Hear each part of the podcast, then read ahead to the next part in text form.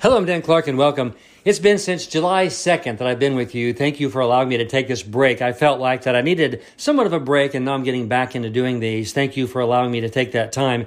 And I so appreciate you being with me on this journey on these two minutes of inspiration from Transform Life. I want to talk about clarity. What I've been focusing on the last five months in my own personal life is clarity, becoming more clear on the things that I want out of life. Now, there are many things that I'm never going to get that I might want, right?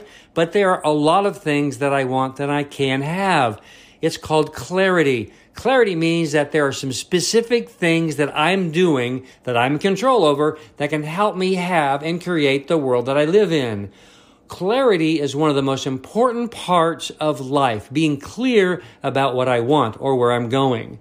You know, on this journey, we often think that things are out of our control, and they are about some things. We can't control the rain. We can't control the weather. We can't t- control what someone else says or does but we do have a lot of control and influence over ourselves. Clarity means that I am able to own the things that I can change about my world, not the things that I cannot change.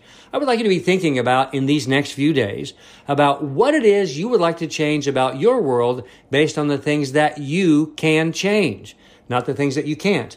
Clarity comes back to thinking about your responsibility for doing the things that you can do to make your world better. So today, I want you to be thinking about what it is that you can do to make your world better from your perspective. The things that you can physically do, not that you want someone else to do. That's called being very clear about owning your world. I will see you tomorrow. I love you. I'm Dan Clark.